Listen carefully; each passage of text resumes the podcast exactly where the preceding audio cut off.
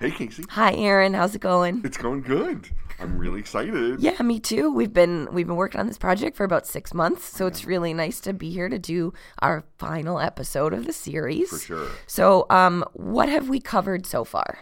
So, our first three episodes, the full series has been about the Schuylers and the Ten Broecks. And our first episode was about how the Schuylers and the Ten Broecks reacted to the death of Alexander Hamilton, who Sure. was a friend to both of them. And then the second episode, we sort of pulled back and we took a look at their lifelong friendship between Philip Schuyler and Abraham Ten Broeck. Our third episode sort of zoomed in and focused on the Battle of Saratoga, which was very important to the history of Albany. And now we're getting ready for our fourth episode, which we hope will sort of put a nice little bookend to the whole thing. Who can we meet in this next episode? Sure. So the title of this episode is The Next Generation. So we're going to be looking at some of the children of Abraham Ten Broeck and Philip Schuyler. So from the Ten Broeck side, we have Elizabeth Ten Broeck, who was Abraham Ten Broeck's oldest daughter, and we have Dirk Ten Broeck, who was Abraham's oldest son, who you might remember from episode one, who was a clerk for Alexander Hamilton. Oh, yes, I do remember him. Yeah. And also from the Ten Broeck household, we've actually discovered a great deal about uh, one of the enslaved people that lived and worked for the Ten Broeck family. And that is a woman named Susanna. She was the daughter of a Ten Broeck slave named Britt, who we'll also meet. So we've discovered some new stuff about her. We've discovered some new stuff about Elizabeth and Dirk. And we also get to meet probably my favorite character in this whole saga, and that is Rensselaer Schuyler, the youngest son of Philip Schuyler. And he actually marries Elizabeth Ten Broeck, so he joins the two families in marriage. But things don't work out perfectly for them, so we'll find out about that. Okay, well let's let's get to it. I'm excited. All right. All right, here we go. Last episode. And Go.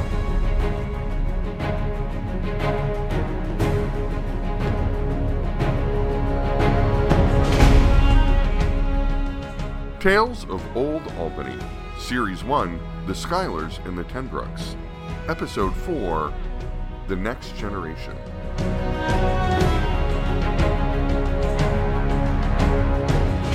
Welcome to the final episode in our kickoff series, The Schuylers and the Ten Broecks. Before we bid the families farewell, we're going to turn our attention to three of the people you've met in past episodes Susanna Willinger Roseboom, Elizabeth Ten Broeck, and Rensselaer Schuyler. Susanna is the eldest surviving child, who we know of, of Britt and Will, who were enslaved by the Ten Broecks and Schuylers respectively. Elizabeth is the eldest surviving daughter of Abraham and Elizabeth Ten Broeck, and Rensselaer is the youngest surviving son of Philip and Catherine Schuyler.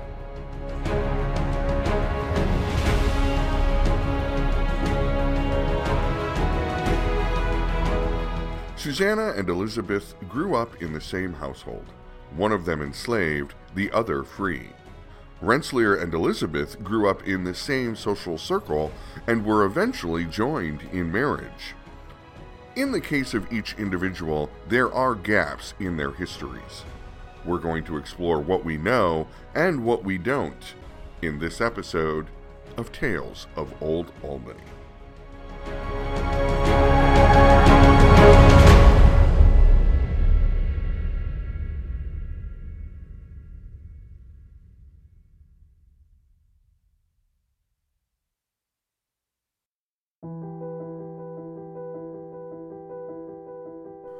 Within 10 months, three new babies were born in the Schuyler and Ten Broeck households. The first child was named Susanna. Susanna was born to Britt and Will probably in late February or early March of 1772 at the Ten Broecks' home in Albany. Britt was enslaved by Abraham and Elizabeth Ten Broeck, while Will was enslaved by a man referred to as P. Schuyler. While there were multiple P. Schuylers in Albany at this time, all evidence points to this particular P. Schuyler being Major General Philip Schuyler. Because her mother was enslaved by the Ten Broecks, Susanna was enslaved by the family as well. Eventually, Susanna would have one more sibling named Harry. While Susanna's exact birth date is unknown, On March 4, 1772, Susanna was baptized at the Dutch Church in Albany. I baptize thee in the name of the Father, and of the Son, and of the Holy Ghost. Amen. Five months later, and in the same household, Elizabeth Ten Broeck was born to Elizabeth and Abraham Ten Broeck on August 23, 1772. Her older brother, Dirk, was six years old at the time. We must name her for you, my dear Elizabeth, and for our darling Elizabeth, who the Lord returned to heaven years ago. A most fitting name, my love. Five months after Elizabeth's birth, and only about a mile or so away, Rensselaer Schuyler was born to Catherine and Philip Schuyler on January 29, 1773, at the Schuyler Mansion. He was born into an already large family. His oldest siblings, Angelica, Eliza, and Peggy, were teenagers. His brothers, Johnny and Philip Jeremiah, were six and four when Rensselaer was born. Susanna, Elizabeth, and Rensselaer were born just before the Revolutionary War broke out in 1775.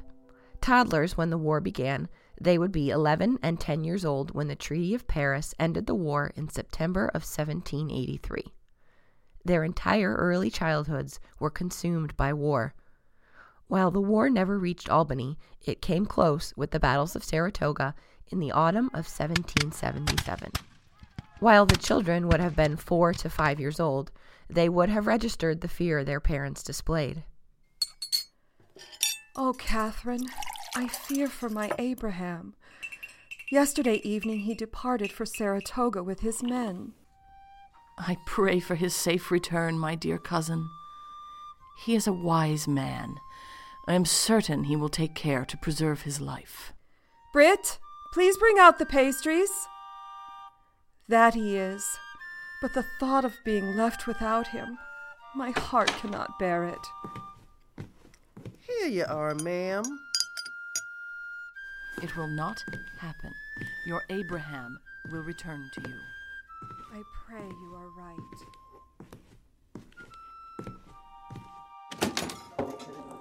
If the British reach Albany, everything will change.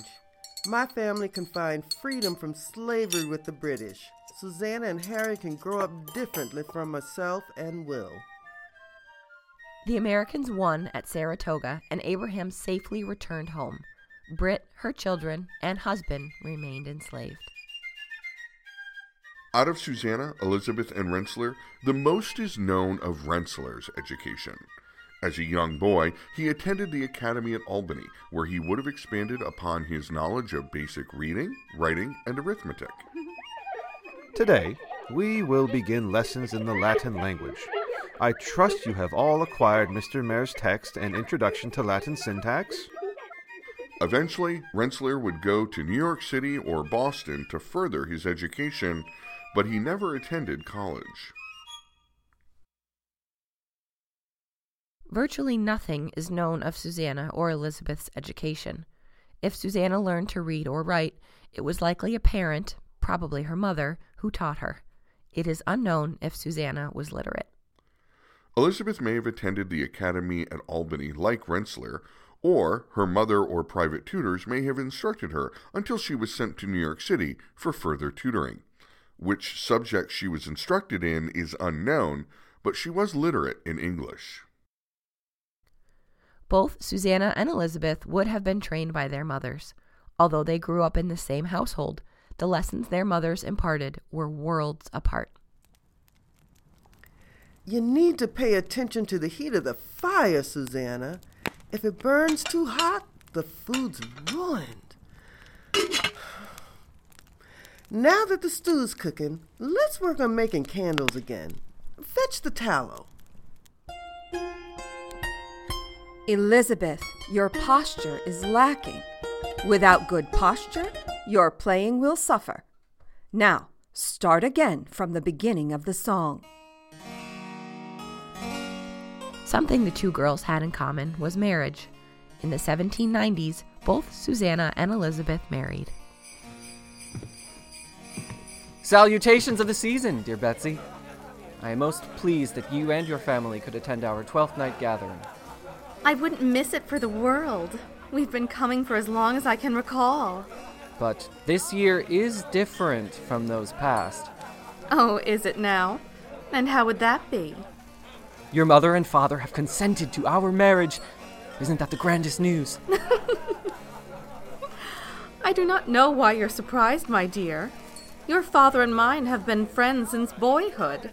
They're just as eager for us to wed as we are. It's a good union for both our families. I feared my troubles at the card table would persuade your father to reconsider. My father is of the belief that you fell to a vice, as young men are at times ought to do. I have promised him you have put your indiscreet days behind you. Am I right to make such a promise, my dear? You are, my Betsy. I forever fold my hand to you.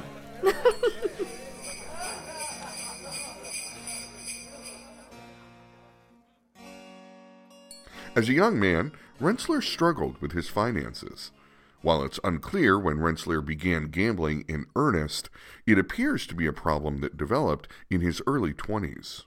Rensselaer and Elizabeth were joined in matrimony at a church in Philadelphia in February of 1793. Eliza Schuyler and her husband, Alexander Hamilton, were living in Philadelphia at the time. It's unknown if they attended the wedding or any celebration afterward, but because they were in the same city, it's very likely they did. I would like to make a toast to my dear brother in law, Rensselaer Schuyler, and his beautiful bride, Elizabeth. Many blessings to you on this most joyous day. May this union between the Ten Broecks and the Schuylers be a happy one. Huzzah! I am most happy for you, dear brother, and am most pleased to gain you as a sister, Elizabeth. Thank you, Eliza. I'm pleased you and Alexander could celebrate with us today. I would not miss such a momentous occasion in my younger brother's life. I'm still in disbelief that you are old enough to marry. Believe it, sister. Elizabeth and I hope to soon have a family. There is nothing that would make me happier than to raise children in our own home.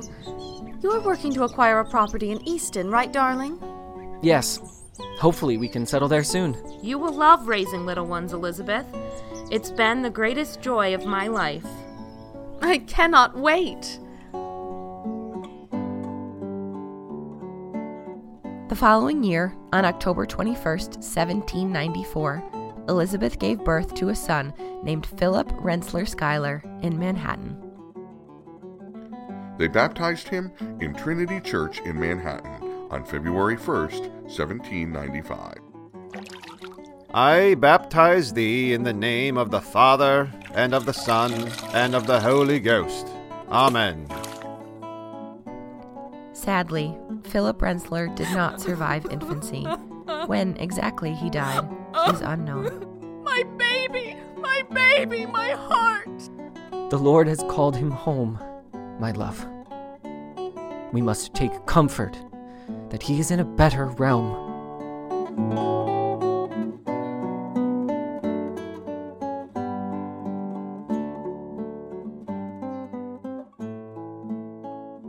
Five years after Elizabeth Ten Broeck married Rensselaer Schuyler, Susanna, too, wed.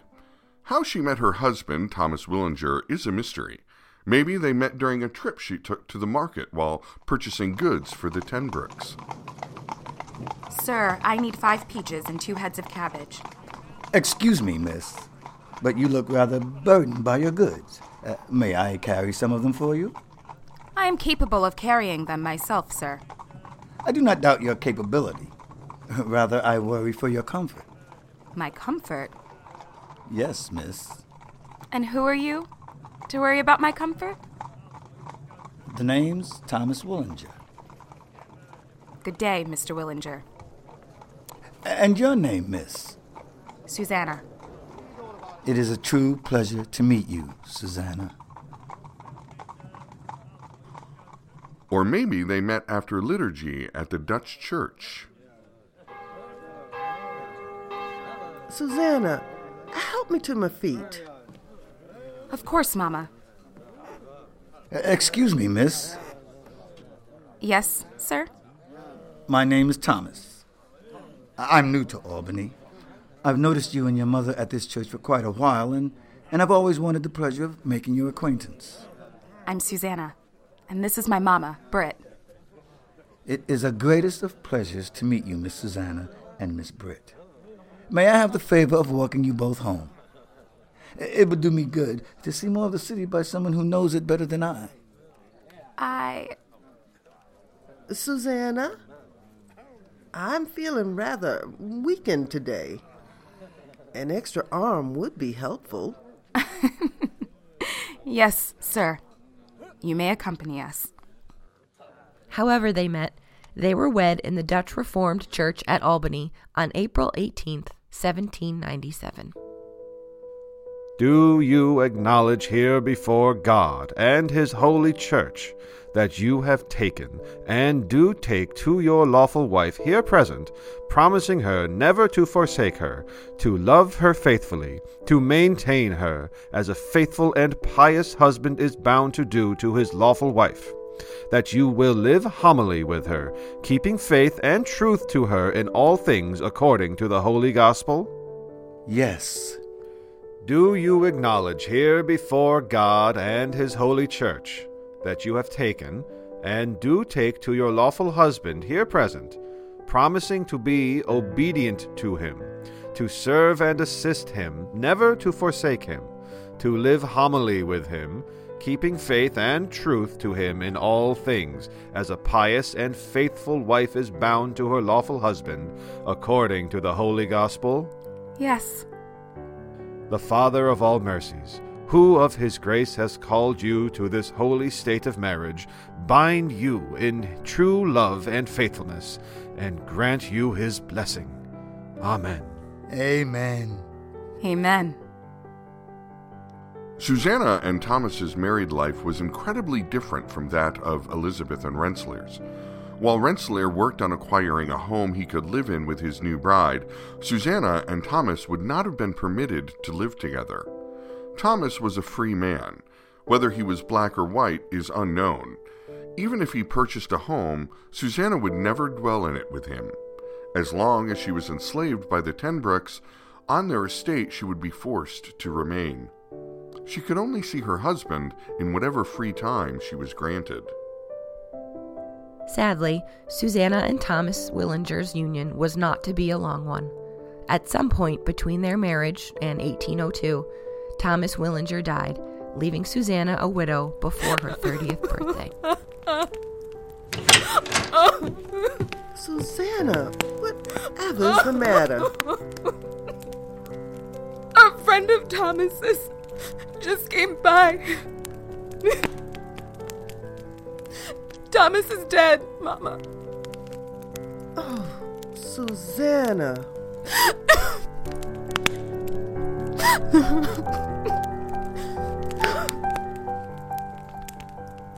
Around this same time, Rensselaer and Elizabeth, newly settled on an estate in Easton, New York, were facing the first of many financial difficulties due to Rensselaer's failed business ventures and gambling.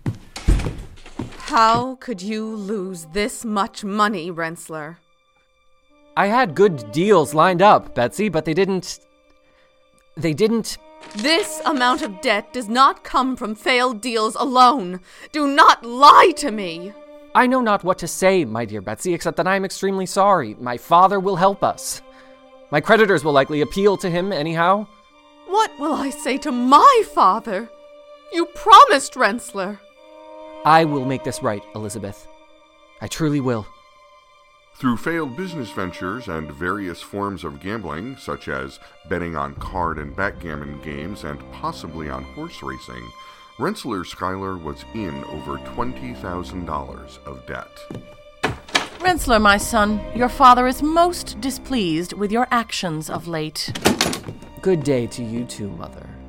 You are in a very serious situation, Rensselaer. Make no jest of it. It will be fine, Mamma. Worry not.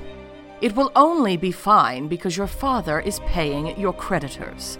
You are fortunate he is conducting business at Saratoga today. I know not what he'd do if he saw you. I wish not to see him anytime soon. You will be seeing him soon. Once he returns from his business, he is headed to your estate in Easton. He will help you put your affairs in order. But, Mamma. You dare not complain. You are fortunate he is willing to help you after all you have done. Philip Schuyler traveled to Easton to help Rensselaer with his finances and farming. After spending a month with his son, Philip felt he'd gotten everything in sufficient order. Yet, just over a year later, Rensselaer was once again in debt. As Rensselaer and Elizabeth struggled with their finances, Susanna once again found love. Susanna fell in love with a man named Peter Roseboom, who was enslaved by Eve Roseboom. Susanna and Peter would have been quite familiar with each other, as the Ten Broecks and Rosebooms lived in the same neighborhood before the Ten Broecks house burnt in 1797. Good morning, Susanna. Lovely day today, isn't it? Good day, Peter. Where are you going? I'm going to the market for Mrs. Roseboom. She's out of peaches. You know how she gets when she's out of peaches. I'm going the same way. I need to pick up thread and mutton. May I join you? May you. This lovely day just became glorious. Susanna and Peter were married on August 14, 1802, at the Dutch Church in Albany. Ten months later, on June 12, 1803, the couple welcomed their first child, Dinah, sometimes called Diana, who was baptized at the Dutch church not long after her birth. She has your eyes, Peter. I can already tell she gets her smile from you. Two years later, in 1805, they had another daughter, Susan. She's nearly identical to you, Susanna. I must name her for you. Huh. Susan. Does fit her well. Peter, I really want her life to be different from ours. I want her to know freedom. We can't lose hope. Remember, Mrs. Roseboom just this past year promised me freedom upon her death. Maybe the Ten Broecks will make a similar pledge to you. I doubt that. So long as they're alive, I believe me and my daughters will be enslaved. Even when they die, the fate of myself and my daughters is in the hands of Dirk and Elizabeth. My worst fear is being sold away from you, or God forbid, our children being sold away. I can think of no worse agony.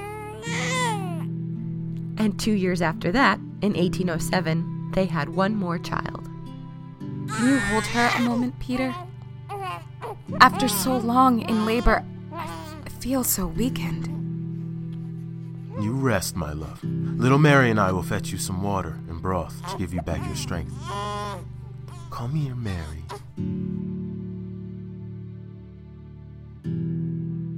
Meanwhile, Rensselaer had fallen on some bad luck, likely from making some bad choices. Elizabeth, why did we let our dear daughter marry that scoundrel? Abraham, that is no way to talk of your son. He is no son to me. He mismanages even the smallest things. I just received word that his horses drowned, carrying the paint and oil intended to paint their house. How does one's horses drown, Elizabeth? How can this man be so. Now, now, Abraham, you best watch your words. Your daughter loves him and he makes her happy. Did you not read her latest letter to you? She said Rensselaer and some of their most trustworthy companions were off to appraise a property he intends to sell in hopes of settling his debts. He is trying, Abraham. That is no longer enough. The man doesn't even have sense when it comes to finances, and it's making our daughter's life miserable. Do you not remember that letter from about a year ago in which she wrote of the hurt his actions were causing her? I believe I have it here on hand. I feel a little I hurt. feel a little hurt when I reflect on the unlimited exertions of my husband and his steady perseverance. And yet he is still unfortunate. If his mind was not as steady and strong as a rock, he would stagger under the many difficulties he has met with in his life. But thanks be to God we enjoy our health, and I trust we will soon enjoy a little rest and contentment. Let not your spirits be depressed on our account. There is property enough to satisfy all the demands against him. It is always darkest before the day breaks, and though heavings may endure, from the night cometh the morning. She wrote this over a year ago, Elizabeth, and they are still struggling. I wish for nothing more than to aid her, but I know money given to that man is money wasted. That scoundrel is not getting a penny from my will. I am leaving everything to Elizabeth, and Elizabeth alone. Whatever you please, my dear. Now, best you inform General Schuyler of Rensselaer's loss. Uh, I suppose I must. Gan, fetch my quill, ink, and a leaf of paper. I suppose I will write to Dirk as well. Maybe Rensselaer can borrow his boat for transport of the new paint so this catastrophe does not befall him again. Abraham Ten Broeck did indeed write Rensselaer out of his will. In trust, nevertheless, for the use of my beloved daughter Elizabeth and her heirs in perpetuity. So, however, that the same estate, or any cash thereof, or income or profits thereof, shall not in any way be liable to any claims, debts, or engagements, the continual management or disposition of her husband, Rensselaer Schuyler.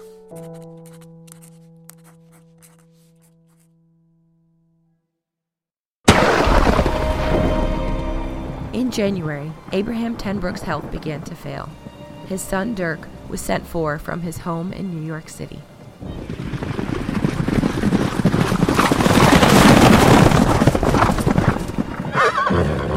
Gan! Gan, come help with the horse! Sir, praise Providence that you have safely arrived. Susanna, please. My father, is he. I am so sorry, sir. But after asking the Lord to come to him, he passed without a groan yesterday evening. I. I. I am truly sorry, sir. He asked for you, but could wait no longer. I find myself at a loss for words. Please forgive me. Please. Sir, come inside. I'll fetch you something warm. Your mother and sisters have been waiting for you, though I fear they may be asleep at this hour. How is my mother? She bears the shock with common resignation, sir. I do believe your presence will strengthen her. I won't disturb her from her sleep, but when she awakens, do tell her I'm in my father's study. Yes, sir. Days later, Abraham Ten Broeck was laid to rest in the Ten Broeck family vault. His funeral attracted Albanians from all walks of life who wanted to pay their respects to one of the most prominent of Albany's citizens one last time. Dirk Ten Broeck captured the scene that unfolded at the funeral in a letter to his wife Cornelia. My beloved wife, yesterday the last sad rites were celebrated and my father's corpse placed in the vault with all the possible solemnity, pomp, and affection. I never in Albany saw so great a concourse of people. The military honors were, in this part of the world, unparalleled. Four companies, the whole of the uniformed corps, attended with a band who played a most solemn dirge. Minute guns were fired by the artillery. The corporation, directors of the bank, elders, and deacons of his church, and other associations attended in form. And every person, I believe, able to walk in and about the city. The multitude was incredible. The condolence and sympathy expressed by every class of citizens that I want words to express. Oh, my Cornelia, you are not a moment out of our thoughts, and my mother's in particular. To his last breath, my dear father mentioned you with most affectionate remembrance. For your sake, he would not have me sent, for you are too tender, good, and affectionate to be left alone. My Cornelia, I am as well as I can desire. May the Lord bless, preserve, strengthen, comfort, and support you and my dear children, and restore me soon to you. Your husband, Dirk Ten Broeck.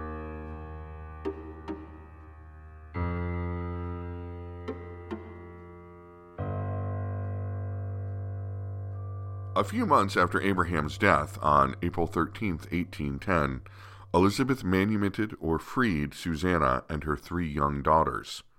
The terms of the manumission were exact and binding, though. Susanna, the manumission papers are being signed today. You and your daughters are free to go, but you know my stipulations.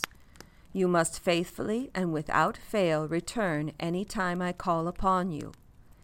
Every week you're to return here to do the washing and ironing, and each spring and fall you'll assist in whitewashing, cleaning the house, and providing assistance at killing time. Yes, ma'am. You and your girls are free to go. I'll see you back here in a week's time. Susanna, Dinah, Susan, and Mary had freedom on paper, but the terms of their manumission would have made it incredibly difficult for Susanna to create a new and stable life for her family. Peter! Peter, do you have a moment? I need to deliver this letter for Mrs. Roseboom, so it must be quick. Are the girls well? Yes, it, it's actually. Mrs. Ten Broeck has manumitted us. She's spoken of it with me after her husband's death, but I didn't expect it to happen so soon. I'm not at all prepared. You're free! My children are free! Oh, Susanna! But the terms, Peter. She can force me to labor for her whenever she needs, and she need not pay me for it. As it is, I must return once a week to do the laundry and the ironing. Now, the girls and I are without a place to sleep and food to eat, and I don't know how I'll have a job when I can be whisked away at a moment's notice. I'll help you, Susanna, and I'll be free soon too. Remember the terms of Mrs. Roseboom's manumissions papers? Upon her death, I'm free. She grows weaker each day. This letter is to her lawyer. She wants to finalize her will. this freedom, both Mrs. Ten Broeck and Mrs. Roseboom speak of, isn't really freedom. We're both still bound to them. I'm still forced to labor for no wages. It's not until their deaths that we'll be truly free. On March 13th, 1811, Peter Roseboom was officially manumitted upon Eve Roseboom's death. Two years later, when Elizabeth Ten Broeck died in 1813, Susanna Roseboom was truly free. She no longer had to return at Elizabeth's every beck and call. We're beginning a new life today, Susanna. A life as a family, not bound to anybody. The day has finally come. My mama dreamed of this day back during the battles of Saratoga. She always said, if the British had won, our lives would be different. If only she could see us now. Two years later, Susanna and Peter welcomed another child into the world. On May 31st, 1815, they had a daughter named Jane. Oh, Peter. She'll never know slavery. Our little Jane will never belong to anybody. This is the most joyous of days. Meanwhile, Rensselaer and Elizabeth had moved to Stillwater, New York, where he'd purchased mills.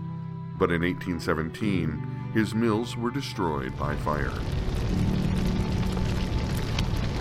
My poor fortune grows by the day, Elizabeth. I know not what to do. You are blessed with a strong mind and resilient spirit, my love. We will persevere through this loss. Rensselaer and Elizabeth also relied upon the labor of enslaved men, women, and children. He was attended by a man named Robert, and in 1795 had sold a man named Hans in Bath, New York. Rensselaer Schuyler enslaved people until 1827 when manumission became law of the land in New York State. After that, there were free women and children working on Rensselaer and Elizabeth's estate.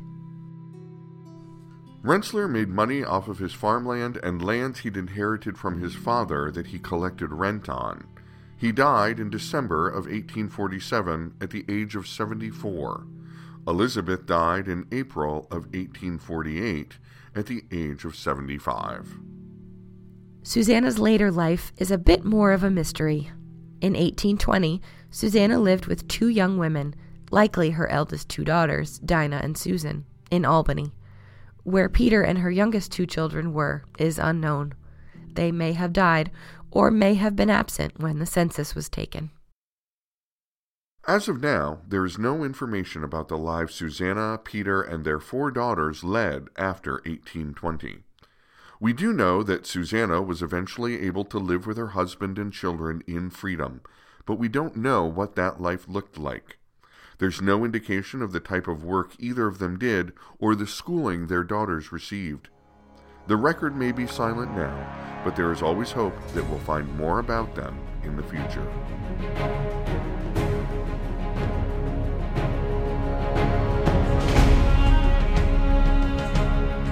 Hope you enjoyed this first series of Tales of Old Albany, the Schuylers, and Ten Broecks. Check back in the future for our next series of Tales of Old Albany. Thank you to all of the amazing and talented researchers behind People of Colonial Albany. Their website was invaluable in the writing of this series. For a full list of sources consulted, take a look in the show notes. The Ten Broeck Mansion and Schuyler Mansion are both preserved historic sites open to the public for tours from May through October. Check their websites for more information about tours and events.